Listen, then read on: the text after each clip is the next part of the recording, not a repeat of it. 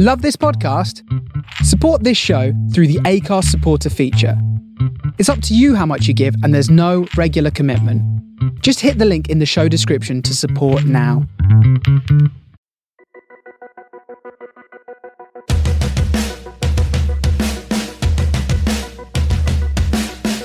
Hello and welcome to the Robert Lane Creative Careers Podcast, the podcast about creativity and making a living in the arts.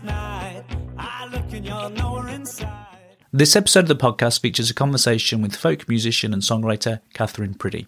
It would be fantastic if you could subscribe to the podcast, like, rate, share, and review it, because doing that helps more people to find it in the future.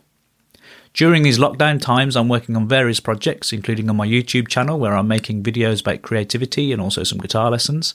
I'm performing online concerts on my Facebook page and doing some other stuff as well. You can find out more about all these projects at robertlanemusic.co.uk, and you can find me on social media as Robert Lane Music. Okay, here's my conversation with Katherine. Hi, Katherine, how are you? Hi, I'm all right, thanks. How are you? Yeah, I'm good. Um, yeah, we're three weeks into this lockdown situation in the UK. I'm I'm sort of saying that before all the interviews that I'm doing at the moment, and I don't know how long into the future people will be listening. But I feel like it. That's re- very true. I feel like it requires some context because I think all of this will hopefully seem so odd again.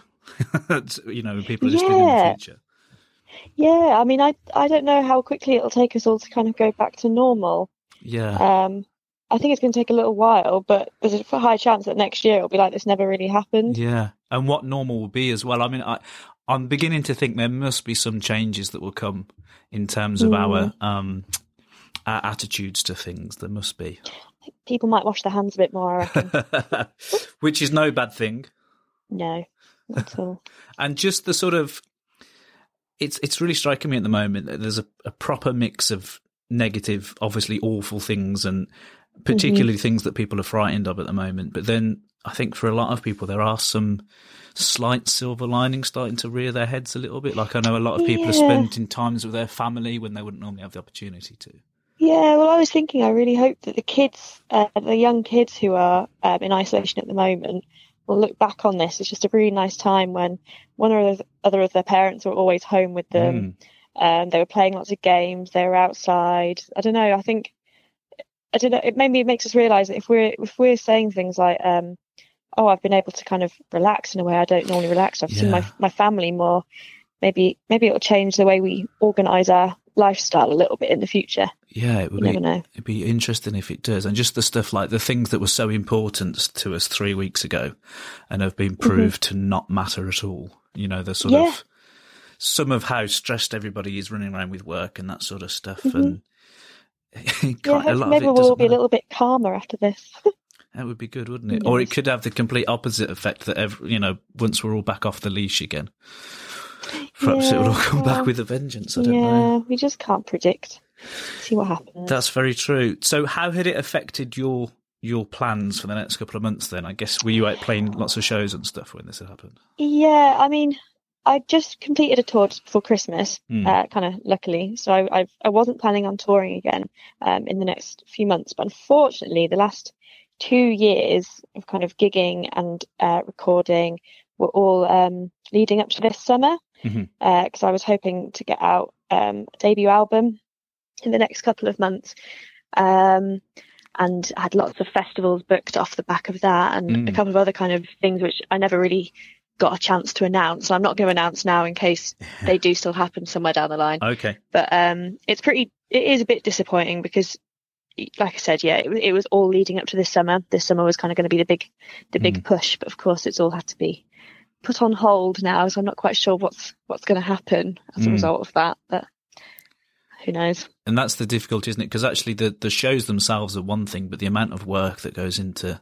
I mean, you could be looking at you know a year or more of planning for some of this stuff. That's it. I think uh, gigs don't just kind of appear. Um, no. you, you spend quite a long time trying to build relationships with promoters and um, also just like yeah, just trying to get your name out there and build a mm. bit of um, a support, a bit of an audience, and all of that. I've been kind of doing over the last couple of years uh, with the um, with the aim of getting it all to be kind of coming to a, a climax this this summer. Mm-hmm. Um, but unfortunately, as I say, I think I might have to wait a little bit longer now, but hopefully it'll all still happen. Just um, it's just all on pause at the moment rather than cancelled. Well, that's the thing, isn't it? it? It is definitely that. We don't know how long for, but it is kind of paused, and we've all got to take a bit of a stop in in our mm-hmm. lives in so many different ways. But of course, it's the same for the audiences as well, and they understand the situation that performers yeah. are in. I think that's it. That's my kind of big comfort, really. Is whilst it's really disappointing that all these things have been cancelled, um, everything has stopped. It's not like it's just everything's been stopped. Everything's on pause. It's mm. not like everyone else is also now is going on and touring and releasing without me. It's mm, that everyone's lives are all are all stopped at the moment, and it's and it's really important. Obviously, I completely support the festival's decisions. I mean, it, like nothing is worth putting people's health and safety at risk. No. So it's rubbish that it's happening, but um, I think it's it's important that we that we see this through. And how was that sort of period where um, there was about a week or two where things weren't being officially cancelled, but it was kind mm. of le- I found that quite tricky because it was left up to us and the promoters and the audiences actually to kind of decide what we would be doing. And for me, it was almost, yeah. in a terrible way, really, it was almost a little bit of a relief when it was that the venues and everything would have to close because it kind of it made the decision it for everyone. A little bit of, yeah, it gave everybody a bit of a direction. I, I because like I said, I didn't actually have gigs um, during that period, mm. but I was kind of noticing friends of mine who were gigging, who obviously were still going ahead with the gigs because it's their livelihood and they hadn't been told yeah. not to. Um, but then they were also getting backlash from people saying, "Oh, it's irresponsible." Uh-huh. But there's part of me thinking, well, it's if they're not told to, and this is their job, and this is, I don't know. I, I don't think there was a right or wrong thing you could do in that time, but I certainly, um, I felt quite. It was obviously disappointing, but when mm. they told us that it was all definitely stopping, at least at least I knew where I was then. Yeah, that's it. That weird limbo because no, none of us are armed for any of this stuff, having never experienced it before. Even down no. to the, the authorities, I think, as well. So, like, as we're talking now, it's this thing of, it's Easter weekend coming up. Mm-hmm. So, it's this thing of, well, what are people allowed to do? We're not going to go and visit people not in our household and all that. But mm-hmm. the big one at the moment is this: how, does exercise count as sitting on a park bench, or is mm. that not mm. allowed? Is it okay to be out as long as you're moving? And it's because no one really knows because we haven't no. been through the situation before. No, I, it is tough. I mean, I hope that people are just staying home as much as possible. Yeah. I mean, I'm lucky because I live um, in a village and it's, it's quite rural. So I've still been going out for walks, but I've been making sure that I'm going to places where I know I'm not going to be encountering people. And if I am, that there's a space to give a really wide berth. Yeah. Um, and I'm also lucky because I have a garden, so I've been able to be outside without having to um, be around people in public. But I do feel, I do really feel for people who live in flats and in cities and mm. um, who can't just kind of do that. But have, I think we have to just remember this is all really temporary, and if it means yeah. not going jogging um, for a month or so, like we'll survive. We just need to. Everyone's going to have to make sacrifices during this time in mm. some way unfortunately. But then it'll all be over. Hopefully, it'll be over sooner as well. Well, that's it, isn't it? It's the real incentive is if we just do it, hopefully we get through it quicker. Mm. okay. Um, in terms of the creativity, then, how have you found mm-hmm. that that has a, this situation has affected things? Have you been in a because there's two ways of looking at it, isn't there? You could either say, okay, been given all this time and this permission to to just be at mm-hmm. home and not have to do all the normal stuff is great, but then on the other hand, mm-hmm people might not be in the right frame of mind to be creative. So how is it working for you? Yeah, it's been. I I think I've just had to take it day by day because some days I've woken up and I felt really good, mm. um, and I felt quite productive and I've done things, and other days I just wake up feeling really miserable, mm. um, and don't feel in any way productive at all. And on those days, I've just kind of given myself permission to do whatever it is that is going to get me yes, through the day. Yeah. So a lot of that has been playing Zelda. I've played a lot of ah, Zelda ah, okay. over the past couple of weeks, um, or just sitting in my garden reading, whatever. Yeah. I have on the days where I have felt productive. I have been um, doing some musical musical projects mm-hmm. on the side, which have been which, which I might not have done otherwise. To be honest. Well, this is the thing, isn't it? People are having mm. to find a, a, way to do stuff. And one of those things is the online gig streaming and the yeah. collaborations. And I've seen that you've mm-hmm. done some of those that have seemed to have had a really great reaction as well. So tell us about how that came about, if you mind. Yeah. Um, so there's been quite a few musicians who are on my radar, like with the joy of social media now. uh, you end up being in touch with a lot of incredible musicians, even mm. though you may never have really met each other. Yeah. Um, you kind of support each other's work from afar. So there's been a few musicians who I've been wanting to play with for quite a long time, but of course, uh, tour dates never line up, and you're always all busy. And um, whereas at the moment, there's a lot of musicians like me who are just sat at home yes. whose diaries have suddenly become empty. Uh, so it's been a really nice opportunity to get in contact with them. Um, so I did a I think my first collaboration was with David Gillar, who I think normally tours with uh, Liza Carthy, um, and well, all sorts to be honest. Mm-hmm. Um, and so we we sang a song together just by sending videos back and forth and layering them up, mm. and that was really nice. But then recently, I did one with Kieran Algar as well, and then I've done a couple of Nick Drake ones now uh, with Jon Wilks, Lucas Drinkwater, and John Nice, mm-hmm. um, and they've gone down really well. We had a wonderful reaction from those. Um, so yeah, so I've talked. I just realised I've talked at you quite a long time in that. No, that's sentence, great. You were um... answering the question. That's fine. I was I was interested to hear about those because it's. Were you expecting them to have the, the reaction that they did, or was that a, just a bit of a? No, not at all. It was literally. It's like I said. It was we're musicians who all respect each other's work, and I was. I've never actually met Jon Wilks in person, mm. um, but he's fairly local to me as well, and obviously we both live not far from Nick Drake's home place. Cool. So um, we were talking about Nick Drake, and we said, "Oh, it'd be nice if we could do a couple of Nick Drake covers through this whole long distance collaboration thing." And then he works with John Nice for Grizzly Folk, and I know we both know Lucas Drinkwater because everyone knows Lucas Drinkwater because he's just wonderful. Um, so the four of us thought, "Oh, we'll just do it for fun." Yeah. Because we're all bored. We're all sitting at home, not being able to make music that we thought we'd be making. Um, and then so we made a nice little video, and we were really pleased with it. Put it out, and yeah, it got it got I think it's had like forty thousand views um, last time I checked overall over all our social medias. Um, so it was nice to see people enjoyed it because it was really it was just something to do and it was fun to make. And as you said, um, something that may not have happened under normal circumstances oh no, as well. Hundred percent, because I don't know if I've never thought about doing these online collaborations before because mm. you just think it has to happen in person, but everyone's always busy and um, musicians are always all over the place. So it's quite hard to pin each other down, to be honest. Uh, so yeah, it might not have happened otherwise. But yeah, so we did Riverman as well, and that's gone down well. And um, I think we're going to try and do a few more too. And again, that might be something that continues after things are a bit more back to normal because the the online collaboration I guess people were doing it before, but for mm-hmm. most of us, it's probably something that seems like quite a nice idea, but you'd never quite get around yeah. to it. Well, yeah, that's it. I mean, it, it does open up possibilities because you don't all have to be in the same town in the same country at no. the same time. Um, I mean, I think John Nice is in Norfolk. Me and uh, Jon Wilks are both Midlands based, but not that close to each other. And I think Lucas is down southwest somewhere. Mm-hmm. Um, but it's nice. Yeah, it, it kind of. I hope that online collaborations do continue because it's just it's just it's just a nice alternative. Um, you get sick of singing your own songs, to be honest. it's quite nice to work with some other people sometimes. And I think the live streaming of gigs as well will probably continue.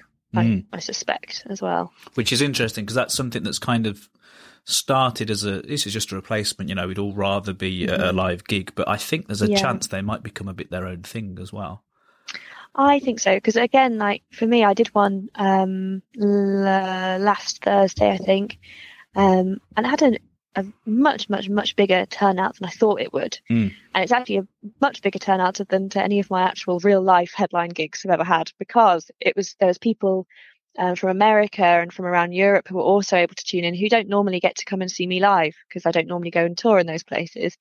Um, so I think it's a nice alter, you know, it's a nice alternative gig idea where maybe people who wouldn't normally be able to travel to come and see you can can watch a full gig. That's it. That's great. Mm. I mean, it, and it's sort of building those new audiences a little bit as well, because in the the sort of streams that I've done, there's the people who are the the gig attendees, but then mm. there's people who maybe haven't been to a show, as you say, because because of where they're from or whatever, and it's yeah, it's going to be its own little thing a little bit. I kind of imagine, which would be quite cool. As we were saying yeah, before, it's just so. how these things continue when they're not a necessity. But I think when something is proven that it works, I think it can have its own legs. Mm-hmm.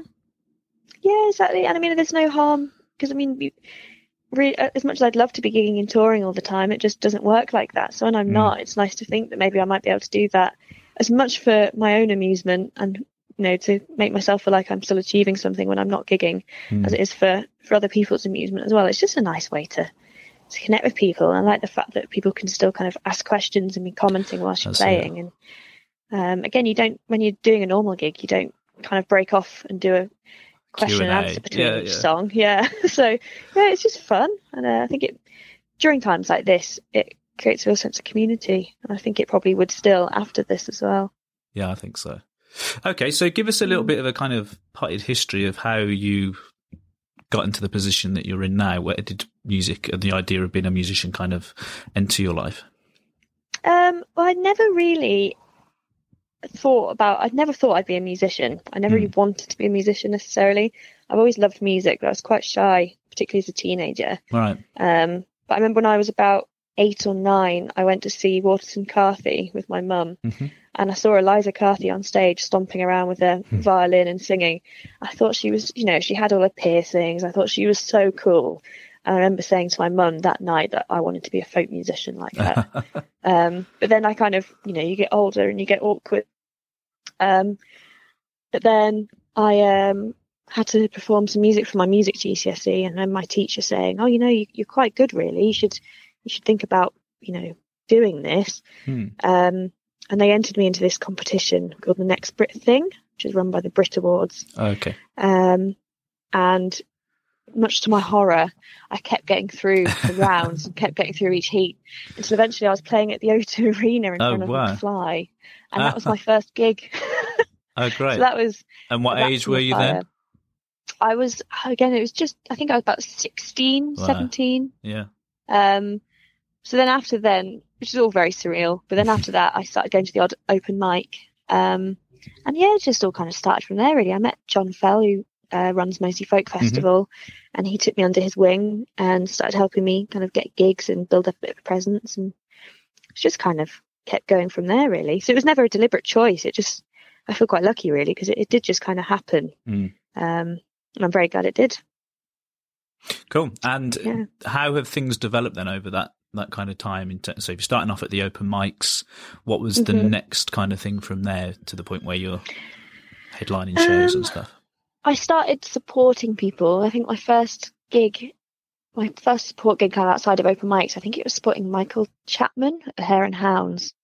Um, and so I started doing kind of more support gigs. I never gigged too much. Uh, I remember John telling me it was always best to kind of go for, try and go for quality rather than quantity and just pick Mm. like the odd, like nice little support slots and stuff. So I started doing those. Um, and I was writing my own music. I've always mainly written, uh, performed my own stuff with the occasional cover thrown in. But I started um, making homemade CDs of like four cov- four covers, um, which I'd hand package and hand seal with like a little wax seal and stamp them and stuff. And I started selling those online in limited numbers to try and build up a little bit of money to record Yes. my own EP Yeah. um, which I did, and I released a couple of years ago in September.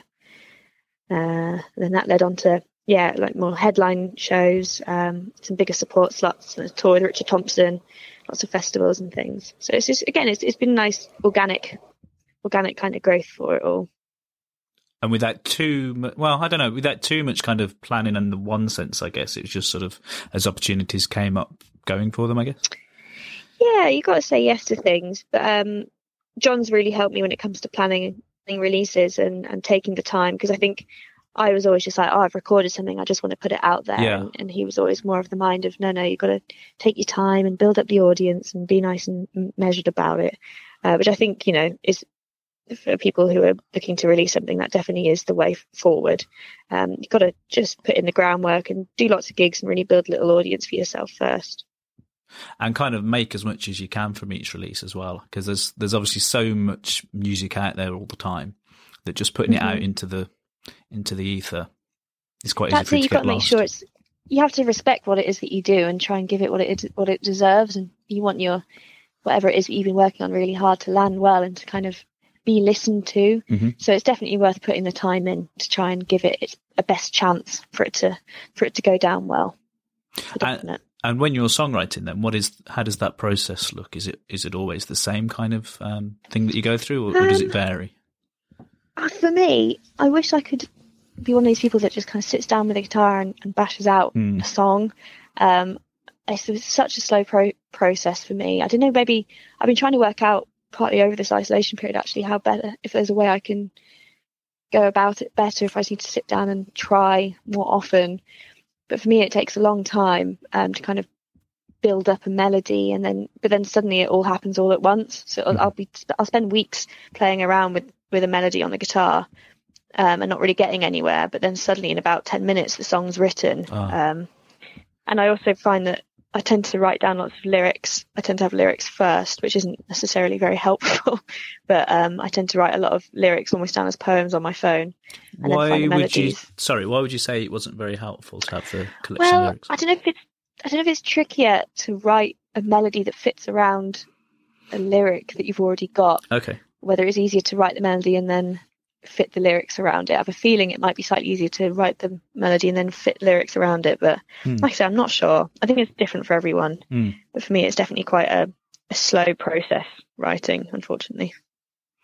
Yeah, so you're not someone who's kind of doing office hours in that way of like, you know, people talk about between nine and one on a Tuesday, That songwriting time. It's more kind of, Yeah, it happens when it that's happens. what. Yeah, but I'm wondering if recently I've been thinking maybe I should try and designate more time um, in a week or a day to actually sit down and just try and write because I don't know if it's a bit like a muscle and you have to exercise it and then it maybe it will get a little bit easier. Um, but it's certainly something that yeah you, you have you have to just keep going at it and eventually the idea will come. Um, but I am quite jealous of these people who seem to write like 50 songs a week. I mean, I'd love to be that productive, but it just doesn't seem to work like that for me, unfortunately. And it's another point with where we are at the moment as well, I guess, is having the time you can maybe approach something like that. But in general life, I think there's very few people, even, you know, really highly regarded musicians who have actually got Mm. nothing else in their life that they can spend the time Yeah, just I thinking mean, about songwriting. that's it. I mean, unfortunately, like the folk world, it's not there's not the most amount of money in it. Mhm. Um, I suppose so. A lot of us do have to have side jobs and little side hustles, uh, which take up quite a lot of time. But I do think I need to be trying to kind of be a bit more disciplined with my songwriting and put some more time aside. But I think you've just got to find what what works for you. Yeah, that's different. that's the key. Everybody is different, aren't they? And just some methods will work for people and some won't work for others. So I think it's always Mhm. fun to ch- to try and change them up and just to see how they do work for you. Um, yeah, I did a, a little um songwriting thing with you know the band Tunng. mm, um, think so. Oh, they're brilliant. Um, they're kind of like a folky, alternative. as- Also, they do lots of like samples and kind of electronic sounds Oh, okay, cool. with their folk songs. Um, but I did a, a little songwriting day with Sam from from Tunng, um, and I liked his idea because he basically walked around my house, picked out some books off the shelves off out um, at random, pretty much, and then we both picked a sentence from each book that we liked Oh, cool. and then tried to kind of weave words from that sentence into a song. And um, even though we didn't, you know, use the sentences directly from the books, Yeah. it just kind of started to kind of inspire some ideas, and That's great. it started to get those those ideas rolling, which I thought was a really good method, and one I might try again myself. That's so key sometimes, isn't it? It's finding the source material. And I think those tricks are where it kind of, the idea of kind of having more regular writing um, Mhm. sessions, those sorts of ideas can Mhm. be helpful there. Just thinking of it like a like a jobbing writer, trying to find ways to, because I think the the thing that most people start off with when they're writing songs or creating anything is this inspiration idea. You know, Mhm. the muse delivers an idea to them, and then they they finish it. Yeah. And it, when you're doing it in that way, you have the luxury of allowing that to happen. hmm I guess it's different if you're trying to produce stuff all the time. You need to kind of Yeah. trick them use to come into you a little bit. I yeah. And that's it. And I, I, for me, it's not a process that I do want to rush, but Mm. I also like, like I said, I do kind of try and encourage it and Mhm. try and make an effort to make sure it is happening or it is ticking over. But I, I keep a list of um, things I want to write songs about in the back of my diary. Yeah. Um, I, um, not like a, a journal diary, but it's in my diary of dates.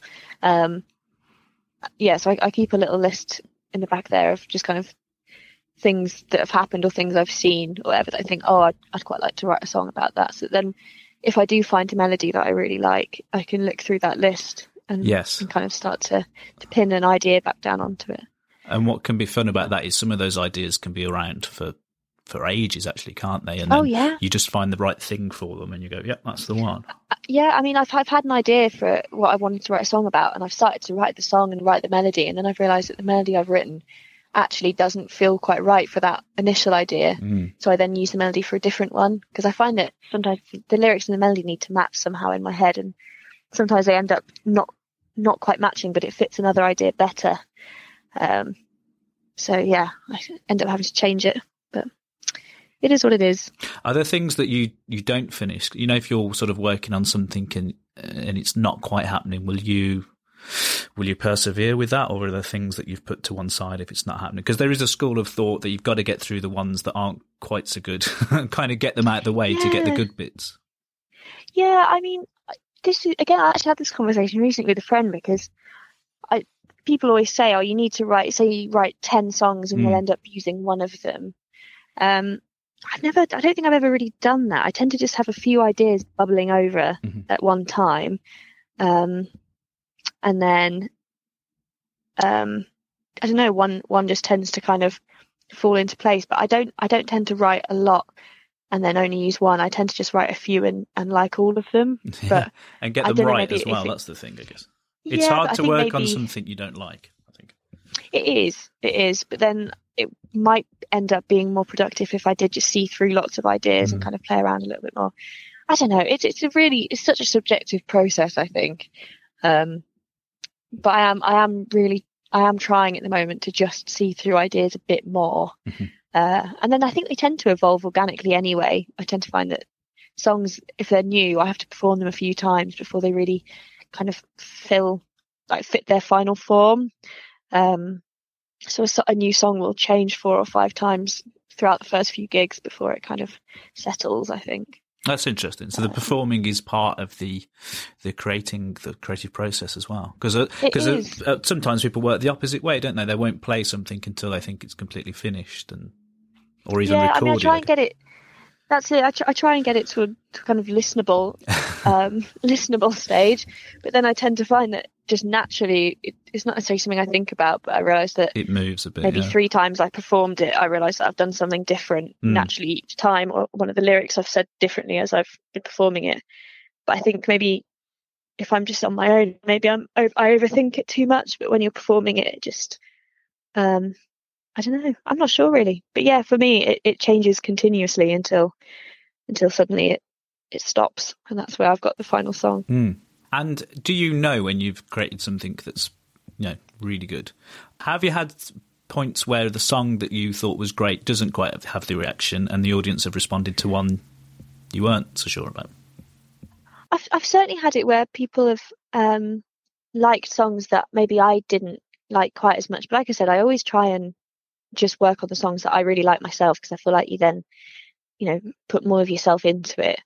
But um, I don't think I've ever really written a song and thought, "Oh, this is really good," because I, I think it, it's very hard to to tell that from something that's come out of your own head. By the time you've written it, you've you've heard it in your head so many times that um, it's quite hard to look at it objectively. But then once I've performed it live, I'll always say if it's new or whatever. Um, and actually, on the live stream um, last week, I played a song that I I wrote back in February, and it, I'd only ever I think one person had heard it, and I wasn't really sure about it because it was quite personal, and I'd kind of written it for one person. Um, I hadn't ever really written it with with um, the view of kind of singing it publicly, okay. but I had a really, really, really nice response about it. So I guess that would be a time when I didn't really think people would necessarily like mm. it, but they did.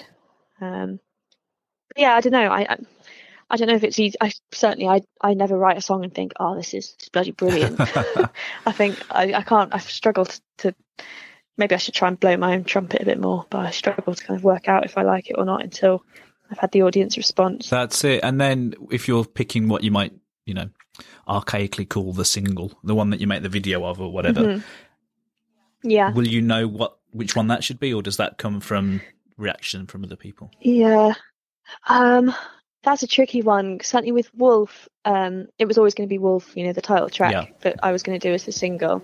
Um, but then Ring of Roses, which is another track on the EP, that one was a bit weird. I wrote that when I was about 14, 15, and I hadn't had kind of forgotten about it. But my producer had said, "Oh no, I think that would that would sound nice on this," and we we played around with it and we made like these big kind of droning atmospheres and stuff. So it felt a bit more experimental. Something like Wolf, which is a bit more catchy, but then it was Gideon Coe played Ring of Roses, I think like six or seven weeks in a row on his show and loved it. I'd never expected that to be the track that people really picked up on. Um, so I don't think you can always predict it. And certainly with the album, which I'm not going to say much about, um, because I don't yet know when it will be, be with it. Yeah, sure. coming Understood.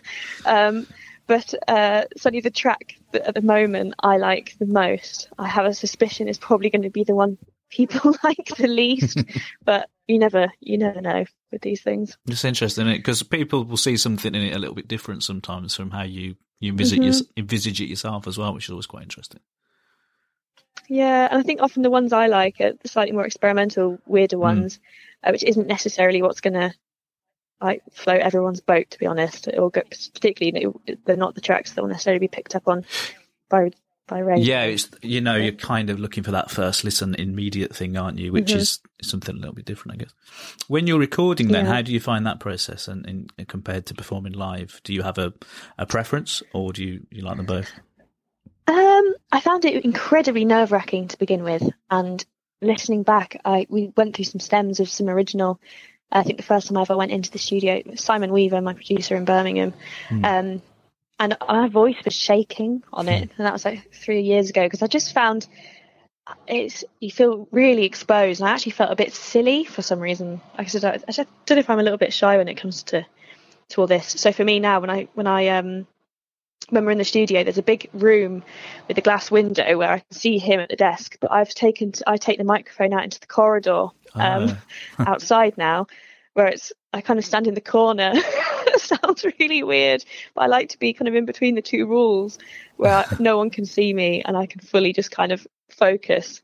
Um, I like, yeah, it's just a really little small space where I can just focus, and I know that he can't see me, and I feel a lot more comfortable recording That's in the corner of the corridor. So, what is yeah. it particularly that you're nervous about in that circumstance? Is it is it the being looked at, or is it your your you know your voice? Or I don't know. I don't know. I think I just it's quite an exposing process hmm. because mm. you're trying to sing something perfectly for the recording. You're trying to get it just bang on and be exactly what you know. You're aware. I think I get I think Simon calls it the red light syndrome. Yes. Where you know it's recording. Yeah. And instantly you just, I think you, I certainly myself, I begin to get very um, self critical. Mm-hmm. And I find even listening back to recordings, you'll always hear bits that you're not happy with, or I certainly will. Um, so I think I just put quite a lot of pressure on myself um, throughout that process, but I do enjoy it, and I've relaxed into it so much more than I than I used to. Mm-hmm. Um, but I still find it quite nerve wracking just because I put a lot of pressure on myself during it, to be honest. Mm, it's a weird thing, isn't it, the, the studio? Compared to, mm-hmm. to being live, because I think it's the same. Because even the simplest things can suddenly become time consuming when you're well, doing yeah, live. I think I think when you're live, you sing it, and then it, that moment's gone. Mm-hmm. It's not like you can rewind it, and everyone is listening back to it. That's it.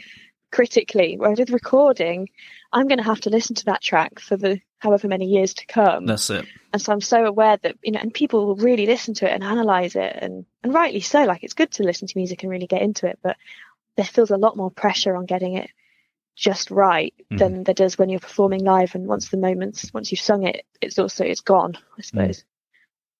It's interesting. I always like talking to people about stuff like that because people who are like, you know, really super duper musicians and the best singers, there'll always be some element mm-hmm. of what they do where they have a you know a self consciousness which people maybe maybe re- wouldn't um, expect, but then it's because they want to be good.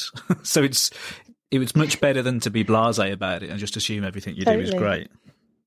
Totally, and it's such a personal thing for me personally. I, I find that um, it's quite I don't know singing live. There's some things that you put into songs that you wouldn't necessarily talk to people you'd never met about, and yet when you're singing it, it's quite an exposing sort of it process. Is.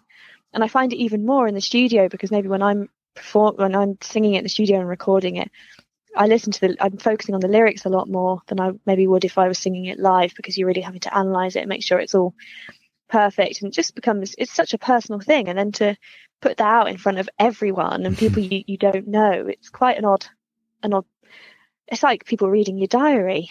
It's just it's, it's not it doesn't feel very normal sometimes. Yeah. So i think there's always that element of um feeling quite self-conscious about what it is that you're you're putting out there I think there's that element of being like the little kid who's going, "Look at me, look at me, look at me, look at me," and then the minute everybody does, they don't know what to do. It's like it's it's quite a cheeky thing to sort of stand on stage and be like, "You're going to listen to me for 40 minutes now." And it is, and like I said, I never, I never, ever, ever thought I'd be a performer.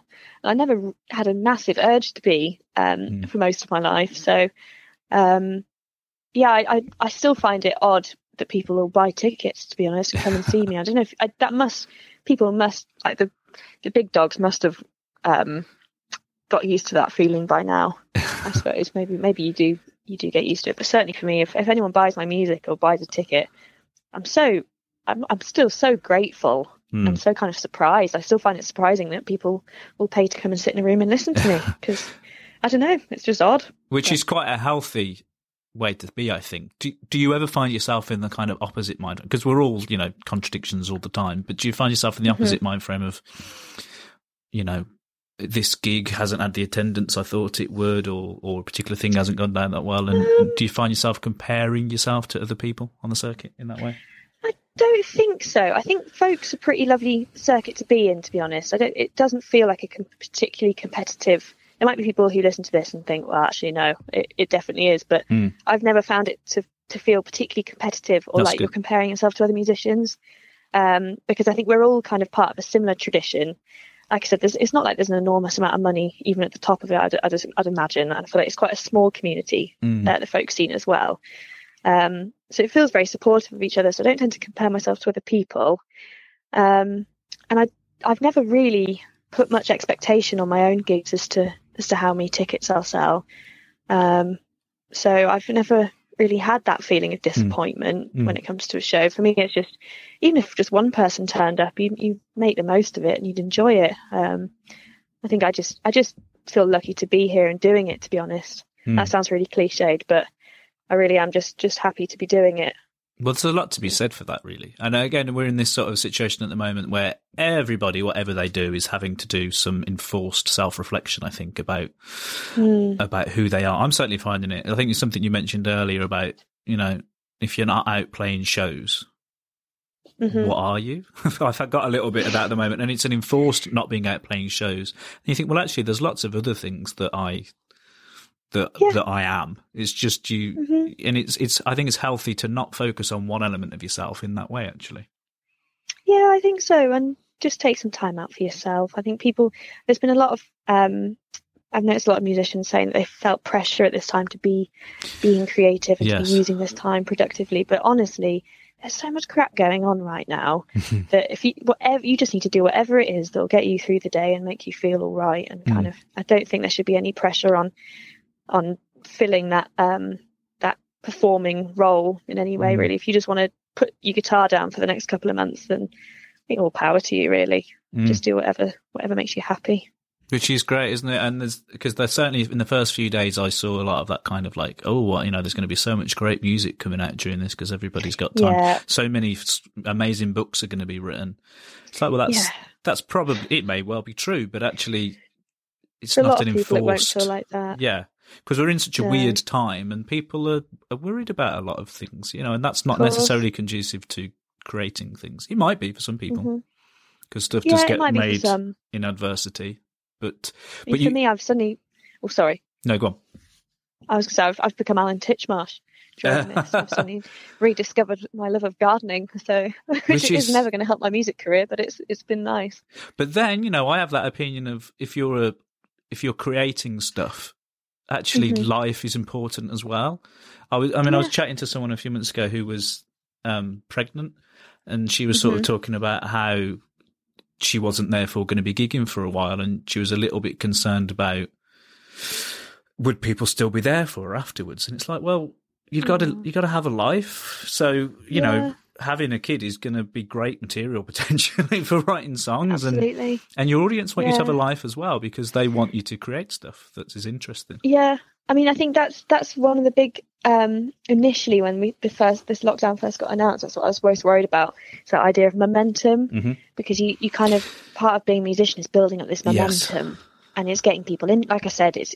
I was saying about before you release it, you want to make sure you've got the Yeah. audience. So that's kind of what I've been doing for the last two years. Was trying to slowly build the gigs and kind of you build up this momentum, which is all leading somewhere. And this coronavirus suddenly felt like it had just stopped all of that momentum. But I thought it, it does. First of all, everything's on hold, so Mhm. everything's lost momentum at the moment. It's not like it's just it's just me. But then, as you say, um, you know, life life happens, and if and people are happy to wait. I think, and I don't know. There's there's more important things sometimes um, than getting that release out. And at the moment, it's keeping everyone safe. That's it. And for That's other it. people, it might be having a baby. Um, Yeah. You've just got you're doing it for yourself at the end of the day, not for anyone else, and it has to be for yourself first and foremost. I think so. You know, don't put too much pressure on yourself. yeah, a trap that people can fall into in all walks of life. But I, I can talk about this kind of stuff because it's what I do. But sort of measuring yourself and judging yourself on what it, it is again that thing of having the one thing that you kind of you are. So if you're a musician or you're an actor or whatever it is, or you're writing a novel, your kind of whole definition of what you are and your success can be tied up in that one thing. And if it doesn't quite go the way that you feel or that you want it to, you can end up feeling a bit of a failure. But of course, you're not because you made something and you actually Yeah. put all that stuff on yourself in the first place. Nobody else did. exactly. I've always thought that um, if if this album never got released, even or if if it did and no one ever listened to it, I still feel happy that I just got it out there and that I'd achieved that process of recording it and whatever. It's Mm. something that I wanted to do. I don't think you can you can't define yourself completely by your output. Um, which I think it when you're particularly when you're in like a self-employed kind of creative industry, like you say, it's it's easy to do that to find yourself being totally defined by your art or whatever. But there's Yes, a there's a lot more to a person than that. Absolutely. What is your definition of success? Um, in two ways, in terms of a, a, a thing that you've made, so a song or whatever. What makes Mhm. it a success to you? That's interesting. What would make a song a success for me? For me, I think if it, I suppose if it put across the emotions and the kind of, or the narrative or whatever it was that I was trying to convey, then it would be a success. Whether the people liked it or not is a different thing. But for me, when I write a song, it's parceling up like a little moment Mhm. or a little a little feeling or a little period of my life or whatever, and that it's all getting parceled up and kind of then I can draw a line under it, and it feels quite cathartic in that way. Right. So if a song is, has successfully conveyed that sentiment or that that kind of period, then then for me that would be a successful song. It wouldn't necessarily be how it how it lands or whether people like it or not.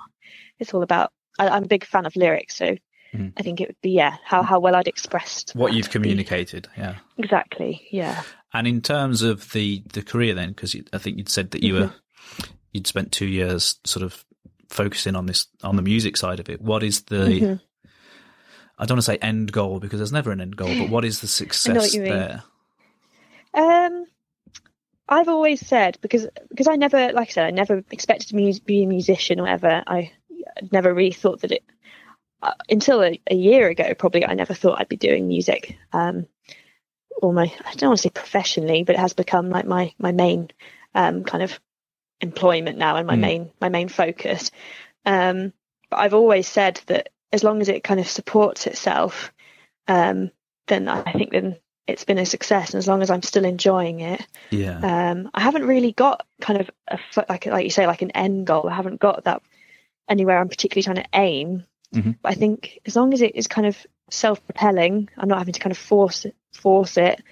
Um, then I think I don't know if that counts. Does that count as a success? I think that's what I'd count as a success. If it's just if I'm still enjoying it and it's and it's supporting itself and it's just kind of happening naturally, then I think that's a success for me.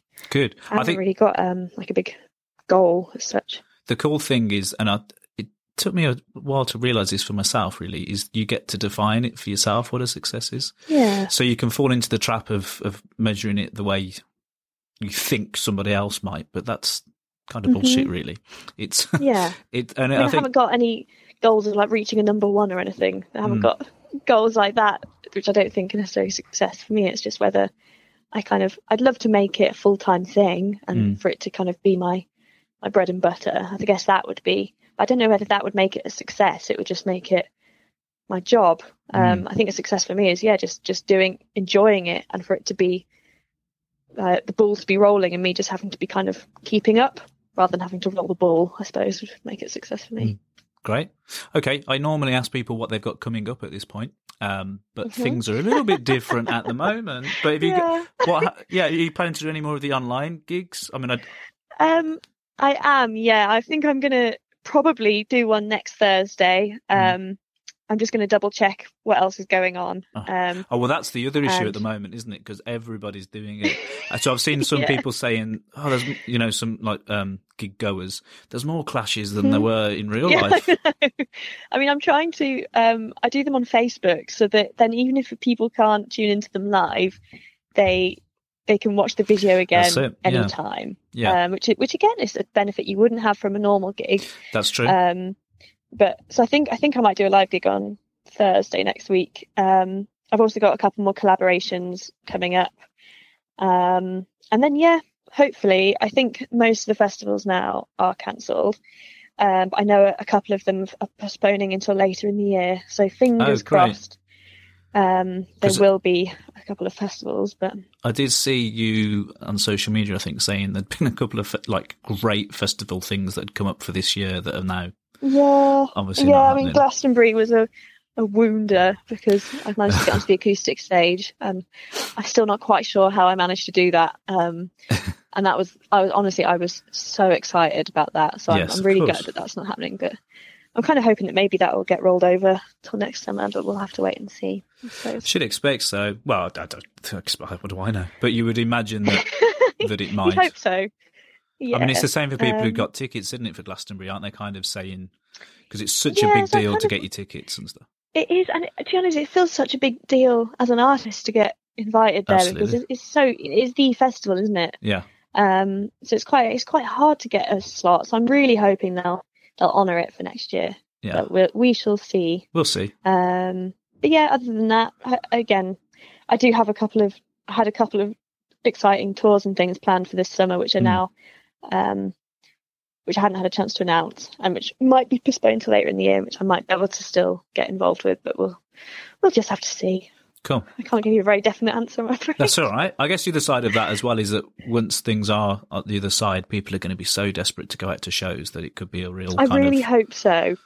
I really hope so. And, and to be honest, I think everyone will just there'll be so many small venues and promoters and artists mm. who will desperately be needing the support. Um, That's it come the autumn and the winter. And I'm really worried that there'll be a lot of small festivals and small venues that won't um, kind of see it through this. Yes. So those that do will need like just buy the tickets, turn up, tell your friends, share the events because it's it, will be so much more than just supporting the artist at this stage. It'll mm. be you know keeping keeping independent music alive really. The the whole infrastructure of it, which was mm-hmm, you know exactly. it was it was hard before, you know, and yeah. I was playing a lot of shows where I was kind of saying to people, this is starting to feel like the real ale society almost, in that yeah. you, you know, there's plenty of music you can access at home without leaving the house, mm-hmm. and there's plenty of other entertainment you can take on. And mm-hmm. if you want this stuff to exist, you got to support it. So whereas you, you might pay to. a bit more to get your real ale, you know, buy a ticket to keep the shows going because once they're gone, it's unlikely that they'll come back. And yeah, another thing totally. at the moment, I think hopefully is people will see. You know, you don't know what you you don't know what you've got till it's gone, so they'll appreciate a lot of things in life that were a little bit taken for granted, and perhaps this kind yeah. of event will be amongst those. Hopefully, I think so. I mean, I saw someone saying that um, people who maybe might normally poo poo poo poo poo poo mm. the creative um, uh, industry is kind mm. of it's all those like those degrees that aren't real degrees and those jobs that aren't real jobs yeah. but it'll be you know they'll be the ones who are now using music and books and you know netflix and That's, all these things that yeah. been made by creative freelancers to kind of get them through this isolation so well isn't it i in, think it's interesting how things that were so obviously the the health service and those things we know the story with those. We know that they've been under pressure, mm-hmm. and all of a sudden now we're clapping them outside because they're heroes. Yeah. Well, we know that, and they yeah. were already. But hopefully, we can continue that that frame of mind. Mm-hmm. But then, as I you really say, so. cultural things as well. I mean, the BBC is another one. The BBC was having a lot of mud slung at it only, you know, a couple of months ago and license fees mm-hmm. and all this kind of thing. Well, actually, if they get it right and do what they're talking about doing in terms of bringing culture to people in this, this period, mm-hmm. it could be their finest yeah. hour. And it, I hope so. And, and I think it's the same with the, the creative industries. One, because I sort of teach guitar and do workshops in schools as well and that kind of thing. Mm-hmm. And we know that that stuff's been under pressure. It's, in the curriculum yeah. as if it's not a proper thing, it's not really important.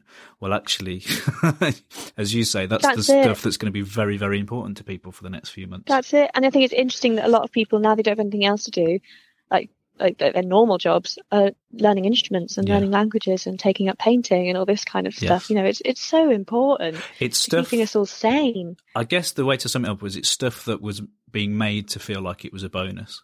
So yeah, yeah kids should do be. music and drama and art as a lovely little mm-hmm. bonus, mm-hmm. but it's not the yeah. proper stuff. Well, actually, again, what we've thought of as the proper stuff has been shown to not be so important, and the stuff that we're yeah. all now relying on is is what was thought of as the bonus a bit.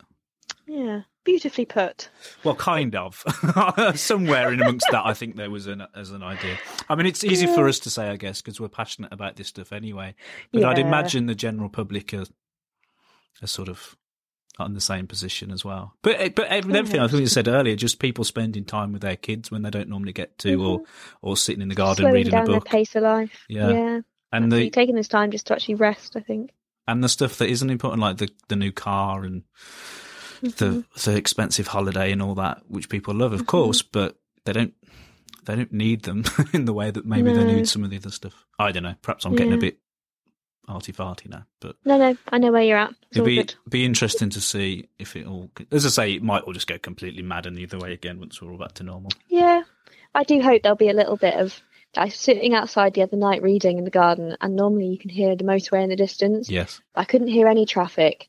Um, and instead, I could hear because it was a, a warm night. I yeah. could hear neighbours further up the street. Uh, I could ah. hear them chatting and laughing through their open windows. And I thought, this is actually this this is really nice. And I hope there might be a bit, you know, everyone at home hanging out with each other. Yes. Um, not driving all over the motorway and actually just chilling out. I hope that maybe. And although we're. There might be a bit more of that. Although we're social distancing, so going to the shops is a is an interesting kind of um, thing at the moment. But actually, when you stood in that queue outside, two meters apart, people are smiling at each other and chatting to each yeah, other. Yeah, saying hello because they're not in a this rush. village is, has never felt more like a village. To be honest, I everyone kind of looking if they can help each other out and going to the shops for each other and that That's kind of it. thing. It's it's I think maybe people are re- like turning to their neighbours a bit more than they would have done. Maybe mm. those friendships will stay. That'd be great. I've heard about people having WhatsApp groups or whatever with the neighbours they've exactly. never spoken to before, and yeah, yeah, stuff like that. You do see the best of people, I think, in, in difficult situations. Mm, also the worst. So. Same with social media. I think I think it's going to be the the best and worst of social. So the worst in terms of the misinformation and just the yeah the crap fear mongering. But then the best in terms of it's how people are keeping in touch with each other. Absolutely. And all yeah, the cat pictures and dog memes, which are obviously very important. Oh yeah, I mean people are sharing more dog photos at the moment, which I'm all for. So. Great. Yes. Okay, Katherine, just tell us the best place to, for people to um, check out your music and, and stuff and find out what you're up to. Um, so on my website, which is katherinepriddy.co.uk, um, there's a list of all my upcoming gigs. There's also a list of where you can buy my vinyl and my CDs. Um, and there's also a place where you can sign up to my mailing list. Um, and other than that, I'm also on the usual Instagram, Twitter, Facebook, where you can always uh, find what I'm up to and contact me on there as well. Great. Okay, Katherine, thank you so much for taking the time to chat to me. Oh, you're welcome. It's been lovely chatting. Cool. Speak soon. Thanks very much. Bye. Thank you for listening. I hope you enjoyed that. See you next time on the Robert Lane Creative Careers podcast. If you could subscribe to the podcast, share it, like it, comment on it, review it, tell all your friends about it, all of those things would be fantastic because the more that people do that, the more that new people get a chance to hear the podcast, join the community, and enjoy the content that we're putting out. You can find me at robertlanemusic.co.uk and I'm on Facebook, Twitter, Instagram as Robert Lane Music. Please get in touch, let me know if you're enjoying the programmes and who you think I should talk to in the future. Thank you, until next time, goodbye.